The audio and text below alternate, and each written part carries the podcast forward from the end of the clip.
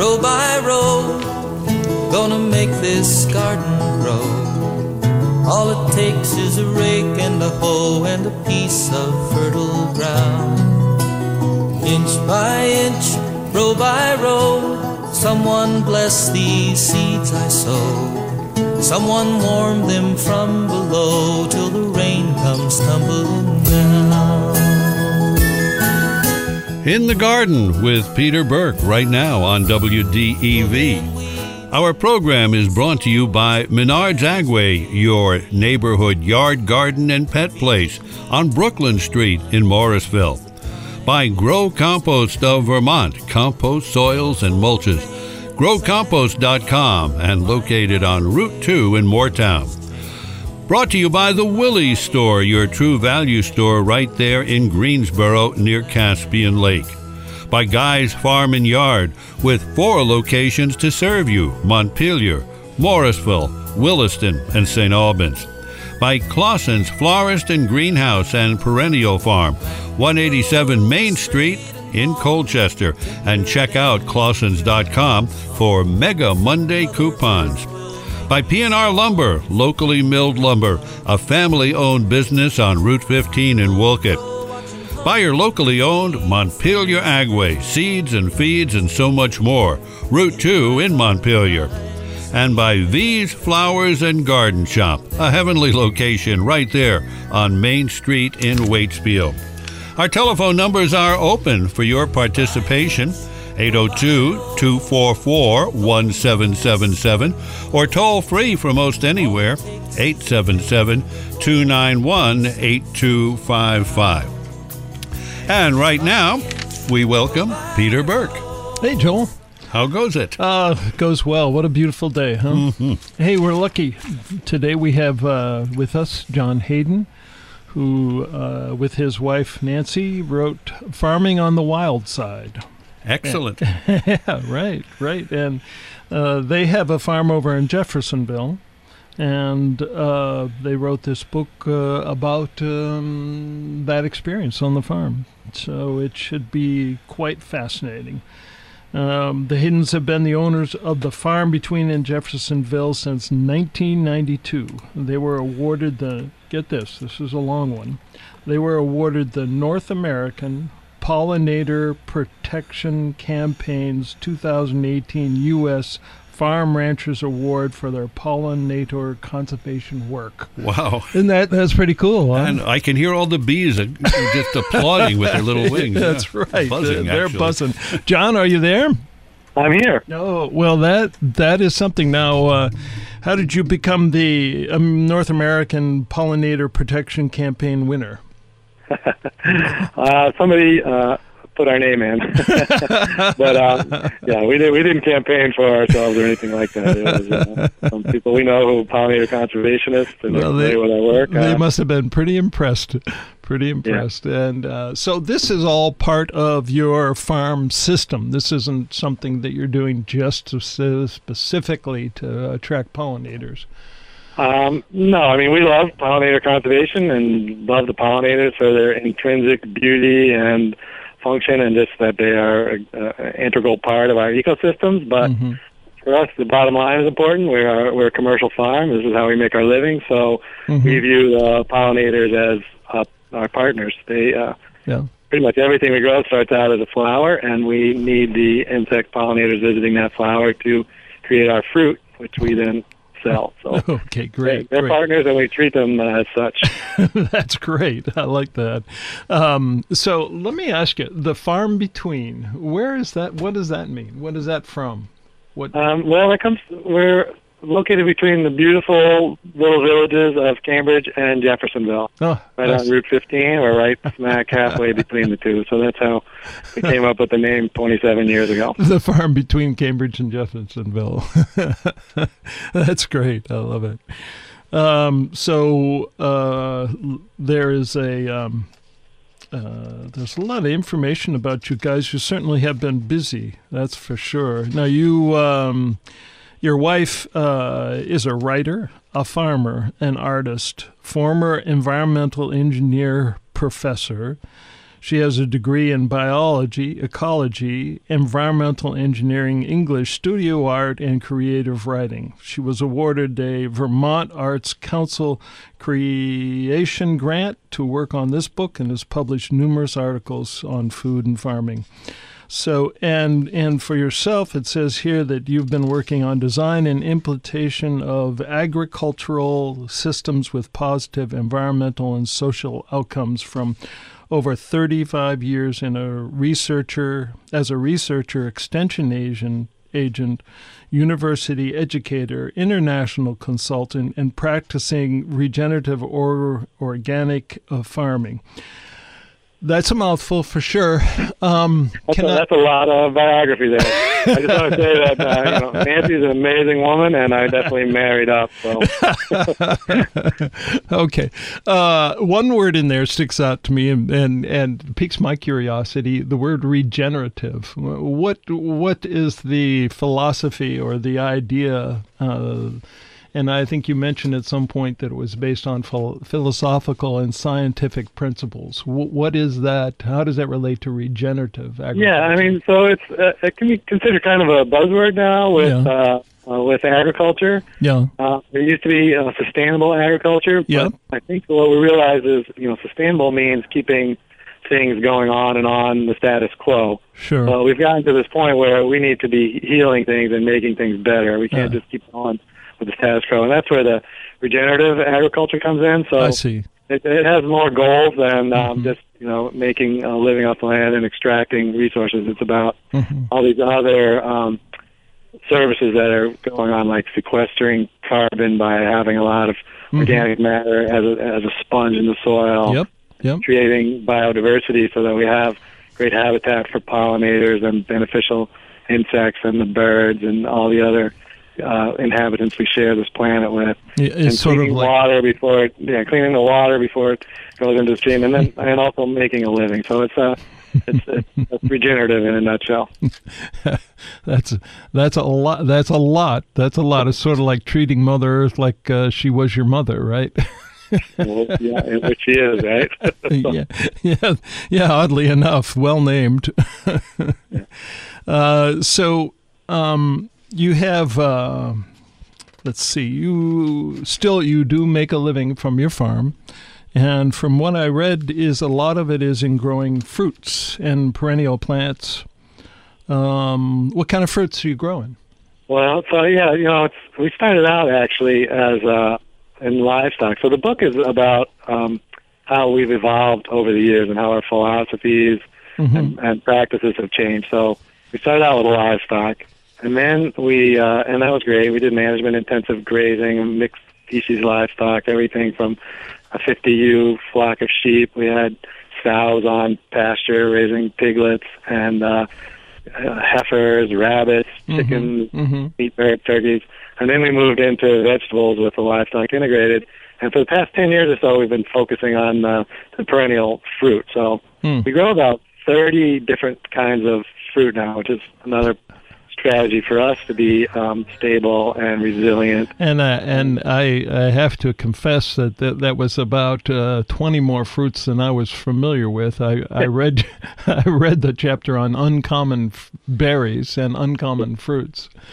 And uh, it's quite impressive. There's a lot there that, um, well, I wouldn't even thought to grow. Yeah, well, we're finding uh, we started planting about uh, 10 years ago, really, some of these unusual berries like, uh, well, black currants we've been growing for about 15 years, but we've also been growing things like aronia and uh, gooseberries and elderberries.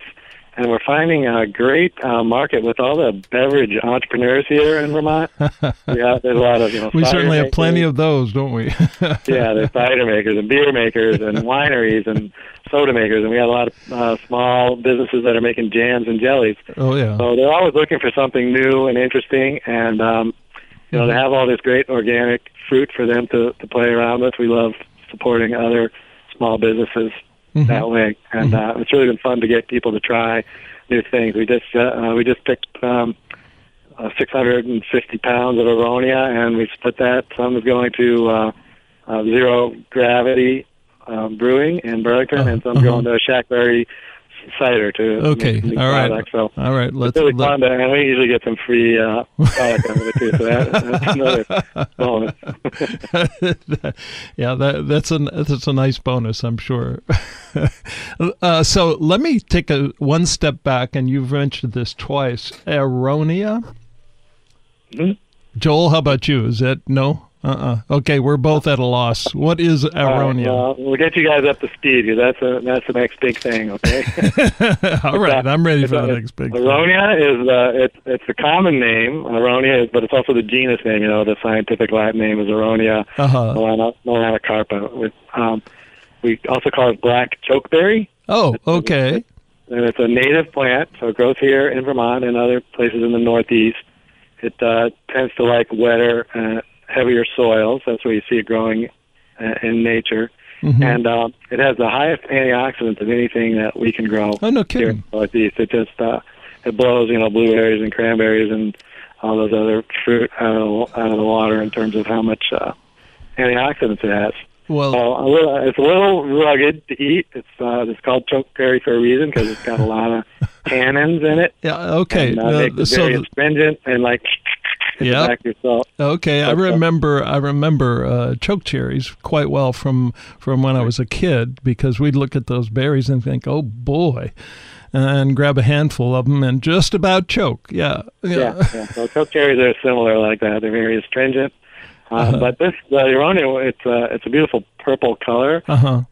blend it with uh, other things. Like we like to blend, blend it 20% Aronia juice with 80% apple cider. It makes a Mm.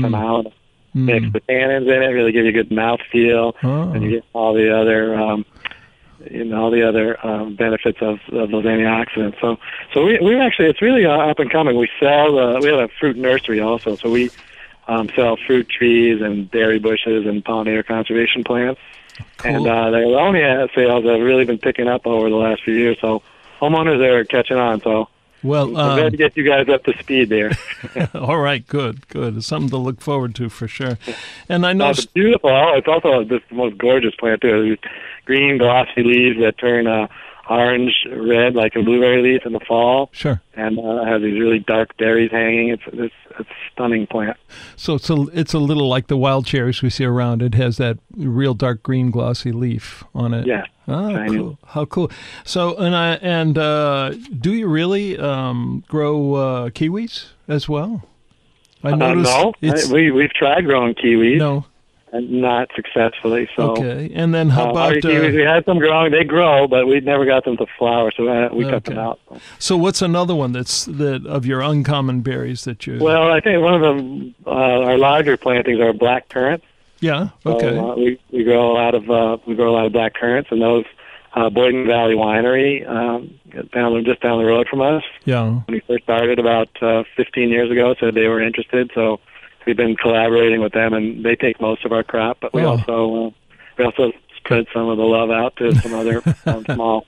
Are you still doing the doing the farmers markets then with the fruits? Uh, no, we, and so that was something we'd done in the past. We were at Yeah. the Burlington Farmers Market, and maybe some people who are listening remember the snow cones we used to do. We'd make um, I saw the syrup picture. with Yeah. uh, black currants and Yeah. aronia, maple, and raspberry, and uh, and then um, pour these syrups over shaved ice. We don't hand crank. Oh, sounds So great. We made the, our own organic uh, snow cones, so those were quite popular. But we were, you know, we're getting up there in age, so we uh, we started sloughing off a few things and trying to get as small as possible and still be able to make a living doing this. So we we did stop doing the farmers market. Um, last year was our Mm. first year of not doing it. Mm, mm. Yeah, I'm sure you missed it too.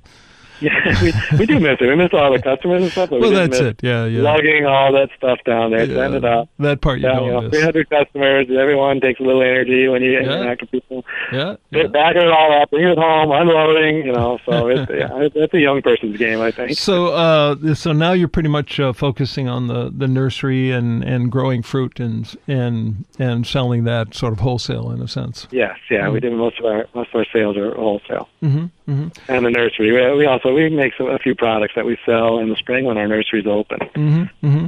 At the counter there. Now, I was I was fascinated uh, about one uh, one of the things you mentioned about the uncommon fruits in that chapter is uh, how you went from growing cherry tomatoes in your in your large hoop houses to growing raspberries in them. And uh, I, I found that uh, fascinating. I, I had never heard of uh, growing uh, bramble fruits in a in a hoop house like that. Yeah, we uh, we found that well, you know, tomatoes were really a good thing to grow. in, Yep. uh, so we did that for about 20 years, and that paid for the hoop houses and a little more. And then so we had a little leeway to experiment. So we tried these uh, the fall raspberries, which are the ones that bear on the 1st year canes. Mm-hmm. Yep. They uh, do phenomenally in the greenhouse. Oh. Um, so uh, we can we can keep the we, through with the plastic shell over them. We can keep the rain off them so the Mm-hmm. berries don't get uh, moldy. Mm-hmm. Uh, we keep the, the birds. Well, keeps the birds Yep. out. Yeah, I can Um, see the other thing is we can roll down the sides of the hoop house if we have a Mhm. an early frost here, like in the Yeah. next couple of weeks. We we have a frost. We can roll the sides down Yeah. and protect them because they're continuously flowering. How about the They're fruit flies? They're ever bearing. Yeah, yeah, Yeah. Uh, so and so we can protect them from the frost. yeah. And then, uh, yeah, we do. Uh, the fruit flies, you know, the spotted wing drosophila is a relatively new pest that's causing all kinds of headaches Yep. here in Vermont now. And uh, they do enjoy raspberries. Mm-hmm. Found that um, by keeping a dry environment, they like a moist environment. Mm-hmm. Uh, so by keeping the greenhouse dry, and we put uh, landscape fabric on underneath the, the plants, so Okay. um, that also keeps it warm and, and dry there. Mm-hmm. That uh, they're not as prevalent. Yeah. And then also, Nancy is a picking machine. She's out there. She picks every day to make sure that uh, none of the berries are hanging around and being targeted by the Yeah, by the, by the fruit flies. they go after ripe fruits. Yeah, they like it ripe. But if, you Yeah. let, if you let them sit overripe, then you're just going to get into an outbreak Mhm. situation. So you have to you have to pick them very closely. Mm-hmm. Huh. Um, so, do um, what about the uh, currants? You said you did black currants. Yeah, we do black currants and red currants and uh, gooseberries, white currants. They're all in the same genus. So we call them the ribes. Yeah. Yeah, and they're you know they're, I'm Irish. My my, uh, my mother is from Ireland, so Yeah. I have a predilection for the fruit that's grown uh, on the, uh, on the Emerald Isle there, and Yeah. all Yeah. fruit that my mother loved. So Uh, got me yeah. interested in it, and then uh, we started uh, teaching people about them here, and they're really um, catching on pretty well. So, Black what do you do with the with the gooseberry? Now, that's a green berry, isn't it? The Yeah, gooseberry. they're green. Some are green. They're striped red. Some we have some called black velvet that turn a really dark, almost black color. Mm-hmm. There's quite a variability in the in the color on them. So each variety, you can tell it's ripe Yeah. by its color. But some are just get a little pink blush and then they're ripe. Others you have to wait till they get really dark, dark. Uh-huh. But um, yeah, um, we um, we sell a lot of those to uh, jam makers. Oh, sure. Right. Yeah. He, A good- Smiley is a good customer. Uh-huh. You know, we- so uh, people like to make gooseberry jam. Some people, we've had a few people buy some for Yep. gooseberry pie. yeah. A lot of a lot of northern Europeans, people um, either Yep. that have moved here or that have that ancestry, are interested in these uh, these fruits also. Yeah, my dad grew uh, gooseberries, and uh, I he may be the only person in in Western Pennsylvania that was growing gooseberries. And most people hadn't had no idea what they were. But he also grew raspberries, and we I, remember hours and hours of picking through uh, uh, raspberries as a kid, and um, he was a bit of a gardener himself. Uh, so. Um, can you tell me a little bit uh, about the um, the nut trees that you're growing? Are you growing nut trees? We uh, well, we planted um, some black walnuts. Yeah. Into, we have a um, a hedgerow, and Mhm. in that hedgerow we have uh, some black walnuts as our as some of our taller trees. Yeah. And, uh, the, the other ones that we are having uh, more success. The black walnuts take a while; they'll take eight to ten years. Oh, yeah. they, Yep. uh, uh, having nuts, and then you know, in thirty years they'll be beautiful to harvest. I was going to say uh, that that's an act of faith. Yeah, I, this is uh, you know I don't think I'll be around for picking or cutting those trees, but uh, you know that'll be our legacy for somebody. that's right. Yeah, we did the same thing on my dad's farm. Uh, you know, we we planted trees knowing full well that we would never see them. Uh, the nuts that we've been having a lot of success with are um, the hazelbert. They're, tell me uh, about Cross those. between a hazelnut Yeah. and a filbert. Yeah. The little nuts we used to get at uh, Christmas time, Yeah. the little round ones. And, Sure. Uh, they're they're great um, great bush, a great shrub. They make beautiful hedges or windbreaks, Uh huh. and uh, we've been growing them and getting tons of nuts from them. So So, um, say from from a bush, what what would be like an average harvest from a from a hazelbert bush? Is it a bush or a tree? Um, it's somewhere in between. They Uh-huh. they, uh, they have multiple stems. Uh huh. I mean, you could prune it to be a single stem type tree, but they're they're more like a, a, a bushy Uh huh. growth. Uh, but they get tall. They can get uh, you know 20 feet tall, 15 Oh. to 20 tall. So they're tall, and um, yeah, I'd say you know ours are just really maturing now, and Mhm. uh, I'm thinking we'll probably get we can probably get a bushel mm-hmm. of uh, nuts. Oh, Very well, that's pretty good. Well, uh, one of the things uh, is um, that that I try to calculate is uh, as a family of four, you know, how many would I have to grow to, you know, to uh, contribute to the protein, you, you know, over uh, beans or anything else, you know, that we might grow and might uh, harvest for storage over a long run. Yeah, well, they're a great uh, you know alternative source of of protein, yeah. uh, heart healthy oils, and Mm-hmm.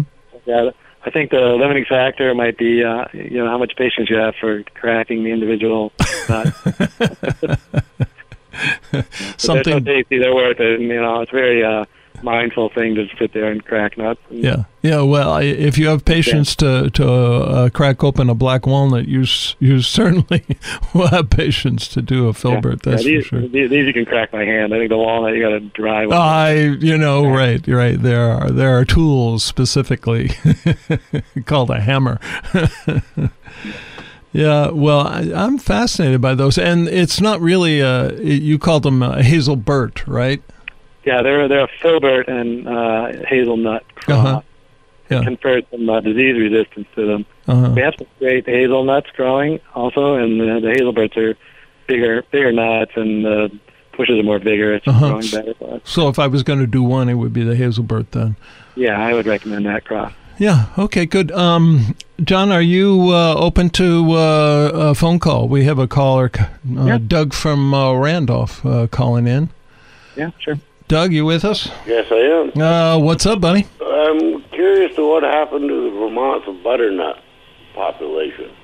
Where you, uh, then I remember being a kid uh, in the fall. That was an annual thing to go pick up butternuts. Yeah, there's a there's a disease. Uh, Peter might know more about this than I do, but there's a disease that. Uh, can you hear me? Okay. Yep. Okay, because I'm hearing an echo. Yeah. Um, there, uh, there's a disease called the butternut canker that has, has recently been introduced, and uh, it tends to kill the older trees.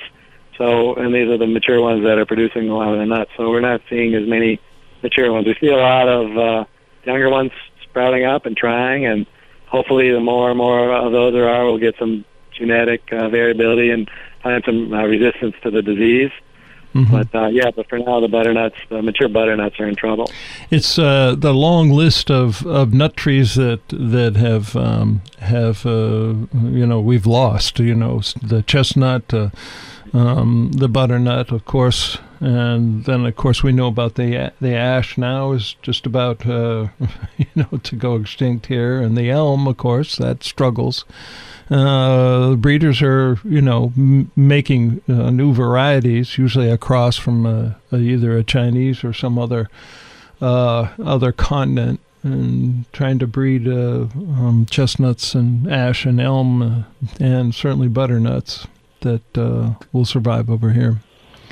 Oh, thank you very much. Yeah, uh, you know, as I I read uh, a couple of places where the the theory is that the the the nut trees have a a, a very big canopy and that they're more susceptible to uh, pollution in the air and but I, I don't know whether that's true or not.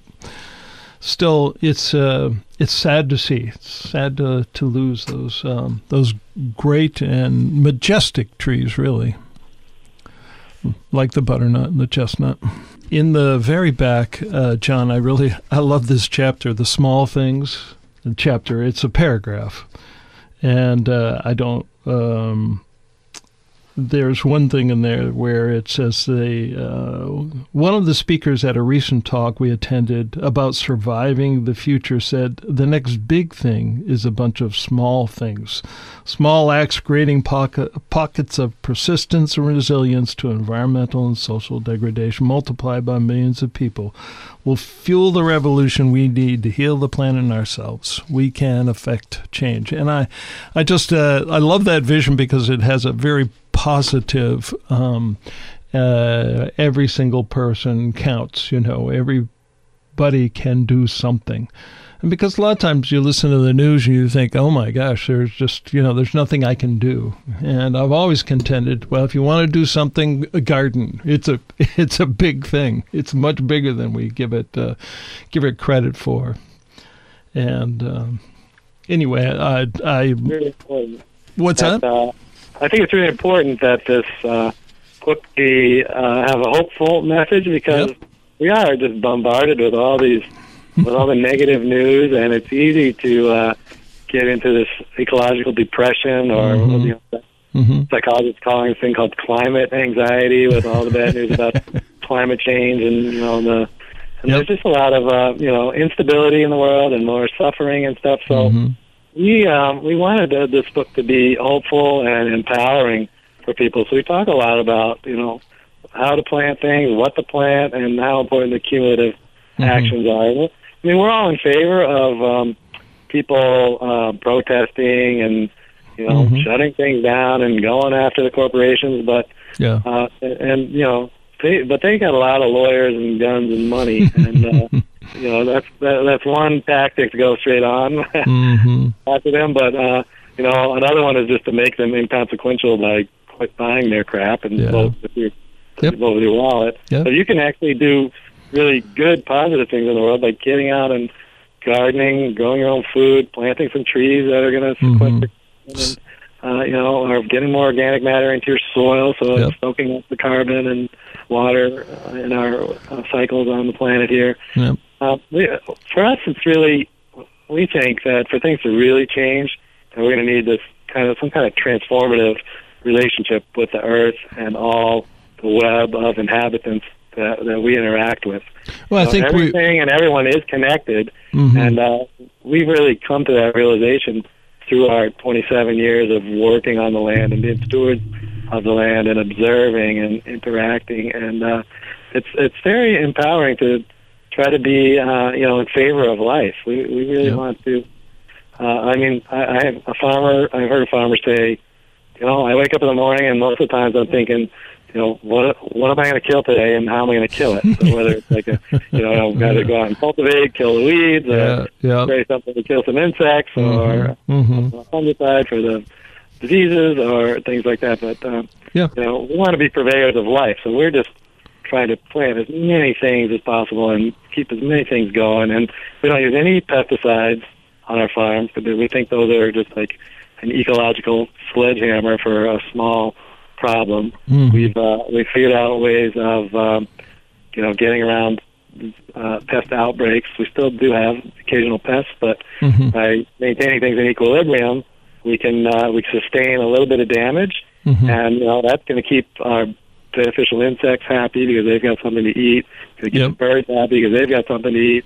And yep. so we we even try to reimagine this term pest.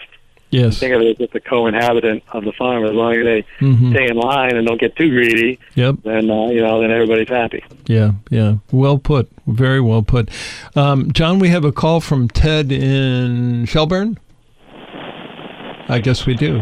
It's a yep. little scratchy there, but I know it, and I'll ask a quick question. I've just tried every phone I have. That's and fine, John. And repeated calls. Ted, you go right ahead. Don't worry about I'm it. I'm going to be on a small Greek island for the last part of, well, no, the first part of November, and interested in some farming things. And one I've wondered, and also for locally, is if you have thoughts about the biochar. I've seen very devoted mm. folk and others mm. saying maybe and maybe not. Yeah and also because it's becoming more flooded with tourists than when I've been there in the past about finding ways of you know urine or human stuff or biogas or anything like that. If any of those I'm going to get back to the radio now. And if any of those strike a note thanks Uh, that's well. That's well. Uh, well said. Uh, the biochar. Now, I I saw in uh, one, one place in the book the picture of the where you chop up the fresh uh, um,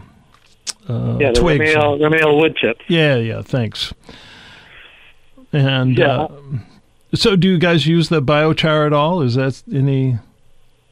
We don't we don't use biochar in our practices, Yeah. but uh, I'm not poo-pooing it in any way. I think it makes a lot of sense Sure. in terms of uh, we any way we can add carbon to our soil. That's the Mhm. that's the, the matrix of life that Mhm. we're trying to get all this biodiversity, all the microbes and all the insects and the worms and stuff. It all starts with how much carbon Yeah. or organic matter you can get into your soil. Mm. So we prefer using um, what we call ramial wood chips, which are the wood chips made from small branches. They have a really great carbon to nitrogen ratio because there's a lot of uh, you know the green cambium Okay. in a Yeah. tree or a branch Yeah. as opposed to the really lignin in the in the trunk part.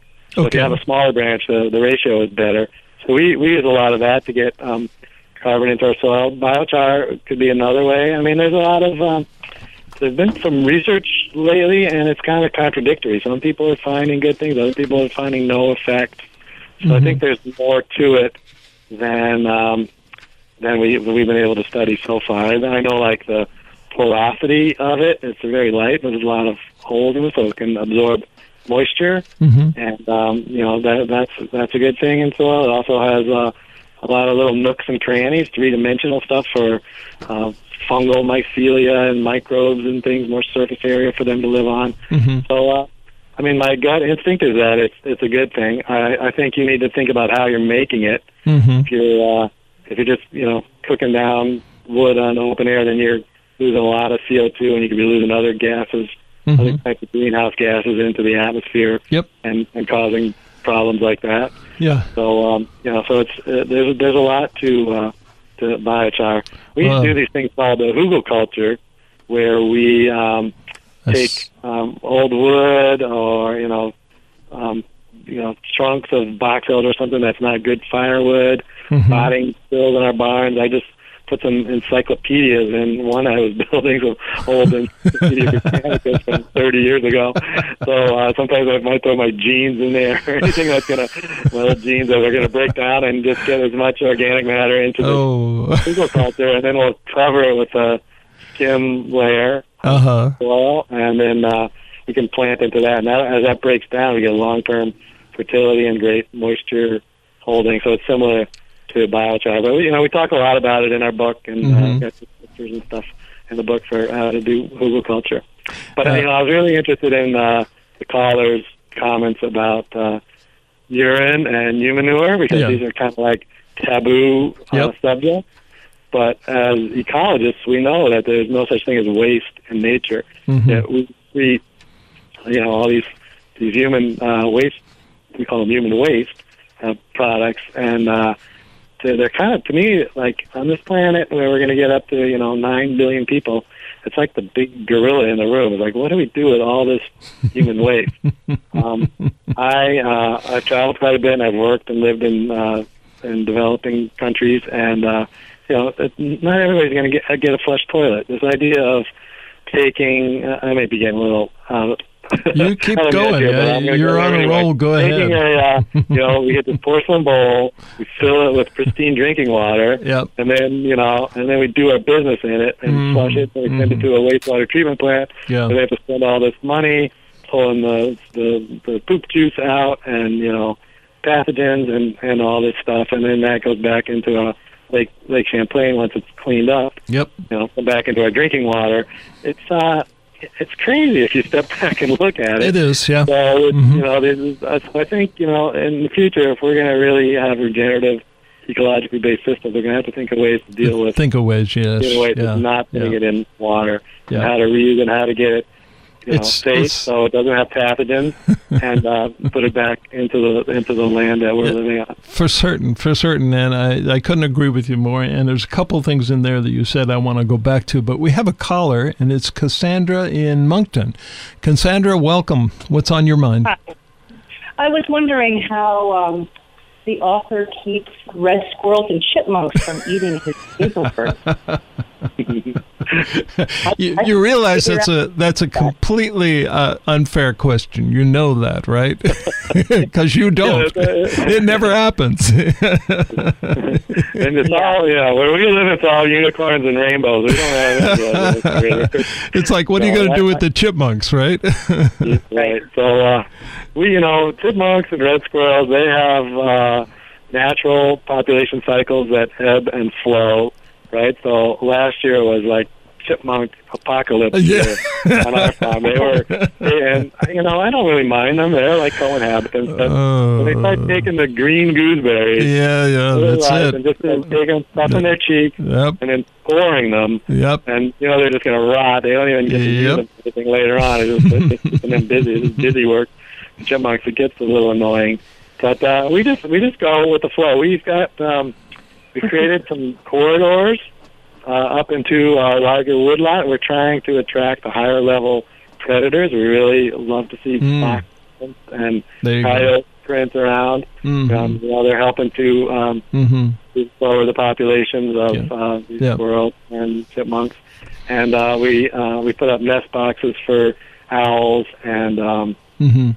you know um, the, the Yeah, there you go. Yep. That's That's a good things like idea. that. But we just No. go with the flow. Like, okay, last year was a horrible year. We lost a lot of able hazelnuts. This year we got a booming year. Yeah.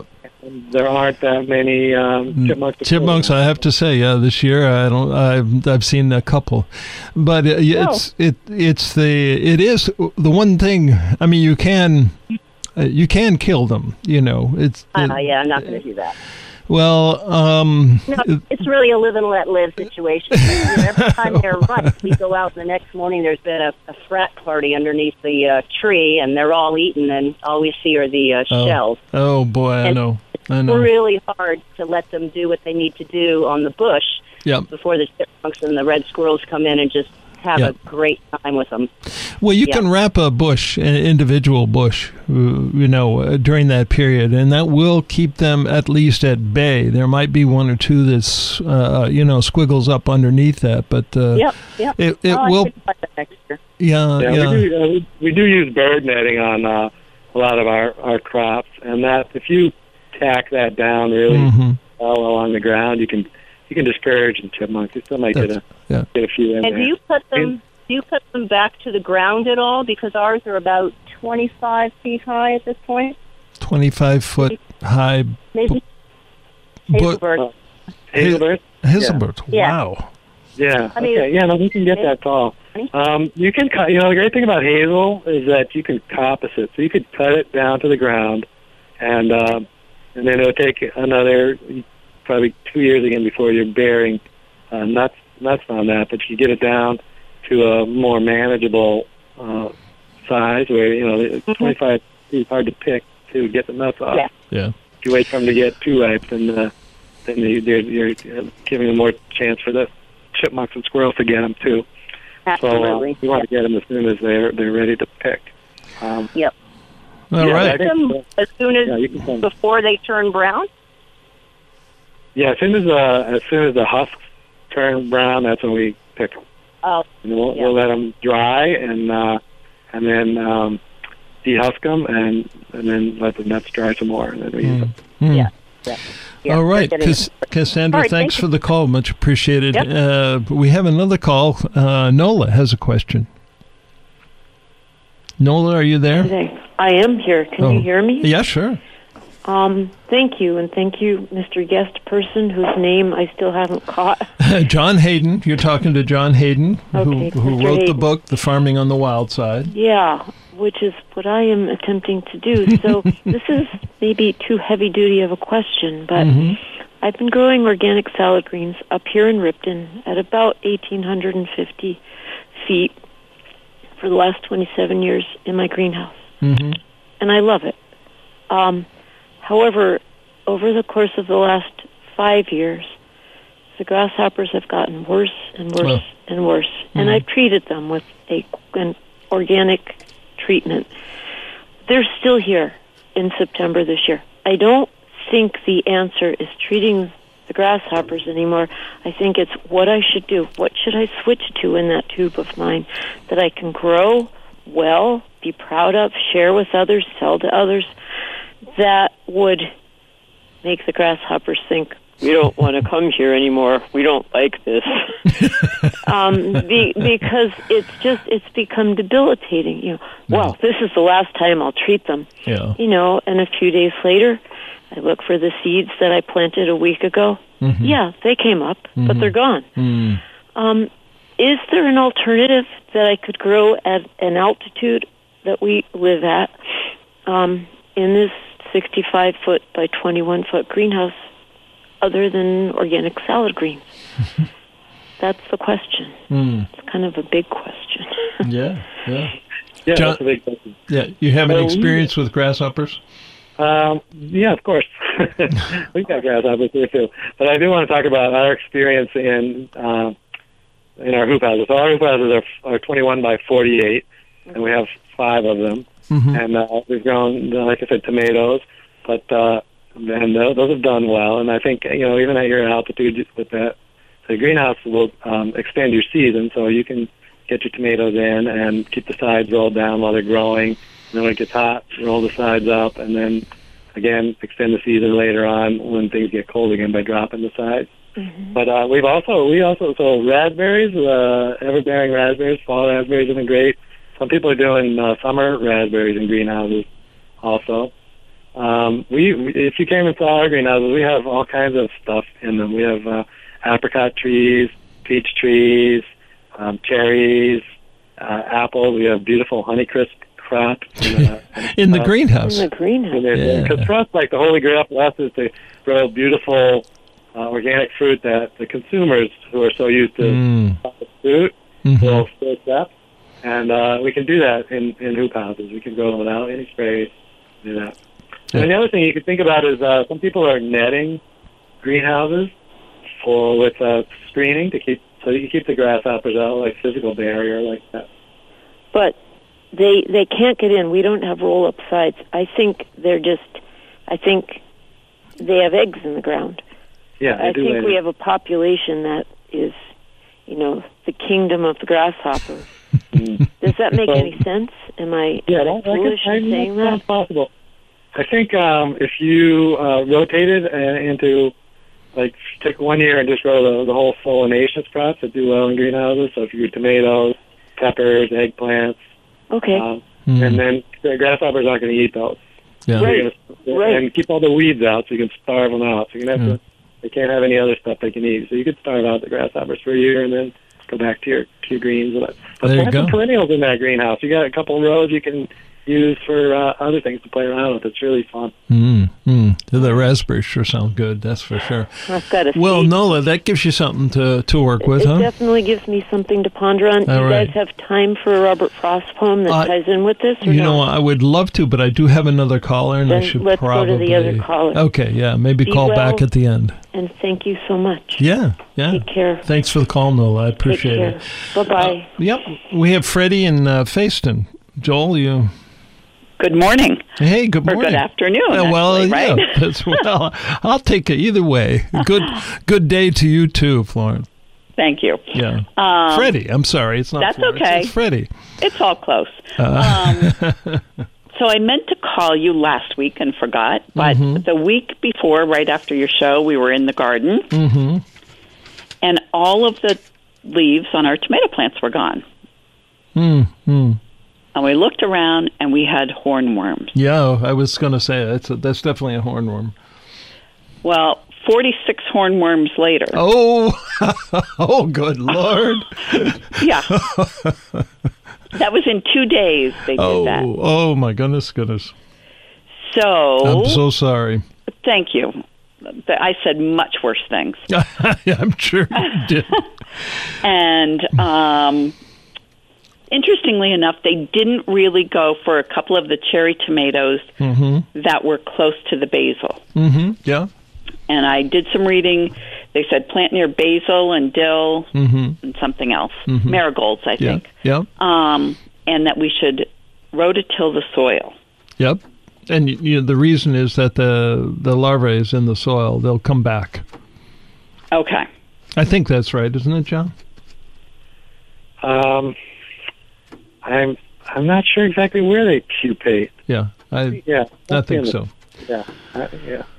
So everything you know that we've been doing is don't rototill your soil. Don't you know just open it up. Yeah, yeah, Well, I'm a vengeful woman, yeah. and I'm looking to rototill now. Well, and I maybe in the spring too. Slow down, slow down, right? uh, the rototiller really goes much deeper than you need to go. You know, Okay. what you're trying to do is just disrupt the um, the cycle, Cycle, right? And so, really, just uh, um, you know, a good raking, even with a potato rake or something like that, will do the trick. You don't need to to to go out and get the rototiller back out because the rototiller. because we don't own one anymore. Well, so. that's good. Yeah, I'm glad. I'm glad. but uh, you know, a good raking will do the same thing, and and will be actually more appropriate to the to the depth that the that those little critters live in, for sure. Okay. And, And now- what are the chances they'll be back next year? Oh, yeah, hundred percent. They'll be back. So so you want to make sure you do a good job of, of what they're saying. The other thing you can do is put down a piece of black plastic, and uh, Cook 'em. s- Yeah, there you go. Yeah, so what they call solarize them, but I, I cook them is probably it, all, it means the same thing. One is more politically Sa- correct. Same difference. Same difference.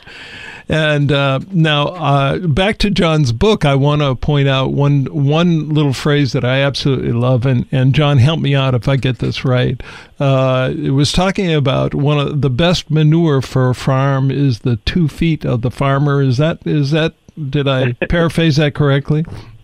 Yeah, I think uh, the the best fertilizer. is, Fertilizer. uh, yeah, There you go. The farmer's the farmer's uh, footprint. is the saying. So that, that means you know getting out and observing, and Mhm. so you know finding these uh, hornworms early Yep. where they really strip the, the plants down. There you go. Yeah. Uh, and it really helps you with this uh, ecosystem mindset. We just Mhm. really want to think of things in terms of how how is an ecosystem self-regulating. So Mm. well, there are no monocultures really in ecosystems. There you have diversity, and um, so in a greenhouse too, we want to try to get some diversity in there. We can grow all tomatoes in, in a greenhouse. So it sounds like um, your caller had basil in there and Mhm. stuff. But yeah, I think you know just uh, being observant is really one of the keys to being a successful farmer. And then you can learn so much by just seeing what's going on, what what insects are eating, what other insects are. Mhm. You know, we sometimes we'll see an aphid outbreak, and uh,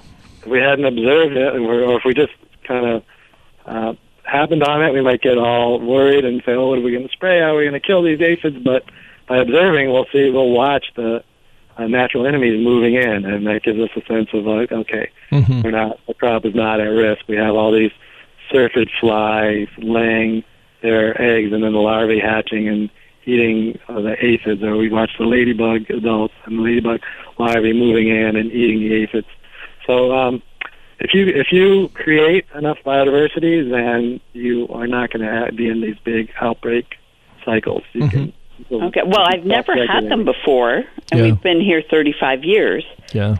And You were due then. You were due. okay. I have to tell you honestly, the first time I saw that the tomato hornworm, I was I was horrified. My God, that thing is so big, and it just ate through a couple of plants before I even noticed it. And uh, you think, what a voracious eater! My good lord. Oh no, I took pictures and video and sent it to my grandson. Aren't these beautiful? they actually are beautiful. I mean, I think they're beautiful. The markings are, Yeah. are beautiful. Oh, yeah, yeah. And uh, Yep. I mean, just to watch them, how they're just this eating machine. You know, this uh, tube within a tube that just eats and grows like Oh. crazy. Yes. And As then the soon I found out what these, they uh, were doing, pink I was not feeling the same love. Right. The, the adults are these uh, beautiful sphinx moths also. So we've had them in our tomatoes, and what we'll do is um, remove my hand. And, Yes, you that's know, what I did. I have a philosophy: I don't really want to kill anything, Hmm. so we take it and put it on uh, black nightshade out and you know in our um, un Really? area. So there's a black nightshade drawing. Yeah. It's a solanaceous plant, and um, the reason we do this is because there's a lot of um, parasitic wasps that parasitize the hornworms. I don't know if you've Uh-huh. ever seen a Yep, picture. Or I have seen seen. Yep. with the cocoons coming out of the back. Yep. Um, so by removing them from the greenhouse, so they're not eating your tomatoes, but keeping them alive um, the, you can uh, help promote more parasitism like that. So well, just mine. kind of a- I'm not in a greenhouse, so this was, you know, out in the open. okay. And how far away do you have to put them? Well, they you know they they they don't crawl. They're not gonna crawl like all the way across the lawn or anything to get to your tomatoes. They're not. They're they're the eggs are laid on the plant where that the host plant where they need to stay. So they're not gonna go very far. So if you know if you take them uh, twenty thirty yards away, Hmm. they're they're not gonna make it back to your tomatoes. Hmm. Hmm. And then you don't have to like cut them. I mean, how gross is that? Like, I see people with scissors or squashing and stuff. That that is really gross to me because they they're like a bag of goo. Yep. Yep. Yeah, I, bet- I threw them in a bucket of water. yeah. yeah. That, that was more my my speed there. Yeah. And then you think, well, oh am I going to throw that in the compost bin? Yeah, or- that's exactly what I did. Like, what do I do with this now? right now, what do you do? I think John, you got a good idea. I like the transplant idea. Yeah, to your neighbors. I'll put them up on the on the goldenrod. All right. Well, that's all good information. All All right, and how many years do I have to to do that? Oh, I, you may not see him again for another thirty years. You know, it it's uh it, it's definitely just like anything else. It seems to be cyclical. Yeah, uh, I I haven't seen one since that first experience, and that was certainly enough for me. But I do keep my eye out for sure for both the moth and the. Um, you can see a picture of the moth, uh, um, you know, online. And, yeah, they're uh, quite large. Yeah, yeah, it's a it's huge. Yeah, huge. Yeah. Uh, Okay. It's not not quite as big as the what's the other one? The Luna The. Luna moth. Yeah, yeah, yeah. That's a monster, but it's it's almost that size. All Any- right. Anyway, All right. Thank you. thank you, Freddie. I appreciate the call. Well, John, you, you thought you were going to be here for 15 minutes. and uh, I've always said at the end of the show is that this is the fastest hour on radio because it seems like we no sooner get started than it's time to time to quit. But before I let you go, I I just have to say I saw commercial bumblebee keeping in the in a chapter in your book on the bee's needs. And I found that very fascinating. Bumblebee keeping. Uh, and, and in there, it said that you actually had tried this. You'd actually uh, done it. Yes, we've uh, we've um, collected queens, the bumblebee queens, in the spring. Mm-hmm. We've brought them inside, and we've um, we we raised them, and uh, then we kept them kept them in a warm spot for a couple of weeks and fed Mhm. them pollen and uh, sugar water, and then Mhm. once they started creating uh, their um, nests, Yeah. we took them outside and established them outside. So that was an experiment. I mean, we're uh, a lot of greenhouse growers are having difficulties because they're trying to grow in closed, Mhm. enclosed greenhouses, so they need pollinators. But Yep. uh, so we, and there are some companies that raise uh, these laboratory raised mm-hmm. bumblebees, but they're also been shown to bring a lot of uh, diseases that affect other Mm. native bees and our honeybees. Mm-hmm. So these So bumblebees, for an alternative, yeah. some homegrown homegrown bumblebees. And you, So found, you, you know, it was a lot of work, and the colonies never really got huge. mm-hmm. We found that it's better to just create more habitat Mm-hmm. and also to um, have nesting areas for the, the bees. So we do create. We have put out bumblebee boxes, and we create. Uh, we think like you know what would a mouse nest be found in? So things like uh, you know um, we lay uh, hay bales down and cover them Mm-hmm. so that they don't rot and get soaking wet, and then the mice move in, and then bumblebee queens can actually smell mouse urine, and they hone in on Really? um, on on these possible nest sites because the mouse nests are usually nice and dry, and they've got some insulated material in there that the bumblebees will also use. so, uh, so yeah, so we found that it's better just to try to create more three dimensional habitat for them, and as well as have flowering resources throughout the season. So yeah, we have a whole chapter about that in our book Uh, how to how to build up pollinator populations. This is great. This is great, John. This has been such a pleasure talking to you and so much fun. And I, I definitely can see Joel doing a bumblebee uh, hive there. I, I would do anything to get pollinators back. John, John I, I've been the silent partner today here on the program. Uh, too many voices tend to confuse our listeners, but I, I do want to make sure that before uh, you go, you can let us know about any uh, book signings again, and once again, let us know uh, what your website is so that our listeners can tune into uh, the farm between. Yeah, so yeah, we have a we have a website. It talks about our nursery and what's available. Also, there's links to great uh, educational material on there, and that's um, www.thefarmbetween.com. And then um, you can order the book through uh, Chelsea Green Publishing. So if you just Google Chelsea Green or Amazon, if you want to, we prefer that you use Chelsea Green, but you can also get it through Amazon. Mm-hmm. Well, um, places like that. Yep. And and uh, I I would have to chime in here is go to your local bookstore and ask them because they usually can have it in a day or so. And it also, if they see people asking, they'll uh, carry a few books, and uh, that's the way the word gets out. One of my favorite places in the world is go to a bookstore and see what new stuff they brought in. Right. I was just I was just getting to that because uh, Mhm. Phoenix Bookstore who's carrying our book. Which one? Uh, oh, Phoenix, over in One Burlington. in uh, Burlington, one in Essex. At the at the store in Essex, Yep. we're going to be doing a book signing and a talk on um, September 18th. September And, uh, 18th. That- That's a Wednesday. At seven o'clock on September 18th. There'll be book signing, and hey, we're going to bring some of our Aronia cider for people to try too. Ooh, ooh, so this is on the 18th. Was that Nancy in the background? Yes, that's Nancy. Hi, Nancy. Say hi, Nancy. She's walking back and forth doing stuff. uh, so that's the 18th um, at the uh, at the uh, Phoenix Bookstore in Essex. Did you say at the Essex Junction one. Essex Junction? Oh, okay, and that's at seven o'clock. That's that's great. Well, what a, a great book! Uh, congratulations on. Um, I I do understand and know the uh, know how much is involved in this. It's not uh, even a, a year of writing. This is uh, 35 years of living right here in this book. So it's uh, an incredible resource. If um, it, it's just great reading. If nothing else, you know, uh, if you enjoy reading about farms and all of the ecosystems and everything else, if you're a farmer or if you're a gardener, there's a tremendous amount of resources in here, and I, I couldn't recommend it more highly. It's what a wonderful book. Hey, John, you still there? Yes, I'm still here. Uh, any final words for you? Well, I just want to uh, thank you for all the kind words about our book. We Mhm. really appreciate you, you talking it up. And uh, it was nice to hear from your callers, too. I was uh, wasn't expecting so many questions. Oh, they're a great bunch. I, I, they're just terrific. Yeah.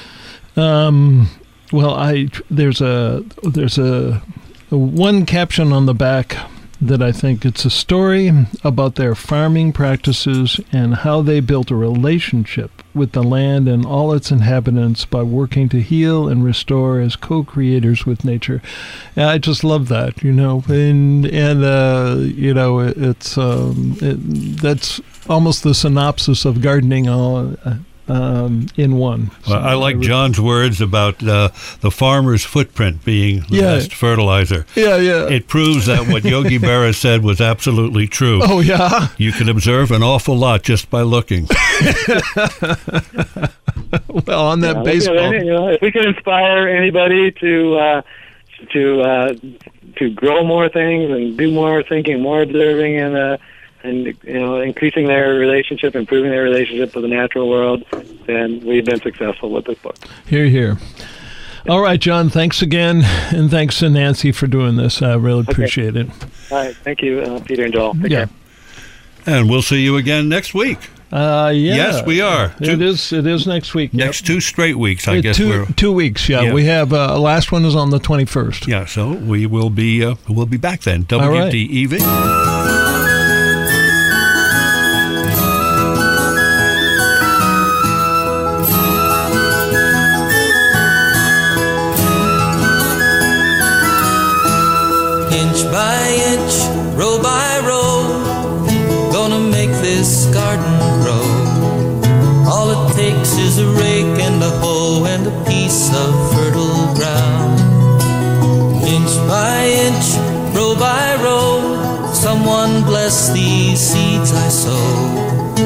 Someone warmed them from below till the rain comes tumbling down. In the Garden has been brought to you by Menard's Agway, your family true value neighborhood yard, garden, and pet place, Brooklyn Street in Morrisville.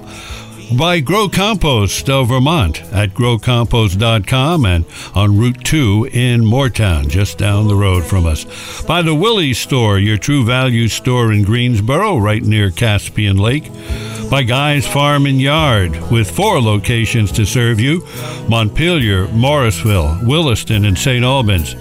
By Claussen's Florist, Greenhouse, and Perennial Farm, Main Street in Colchester.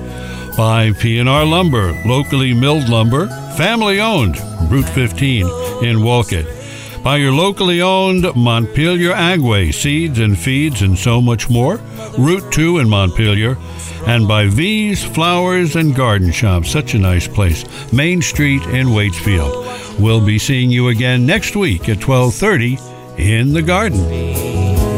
In my garden, I'm free.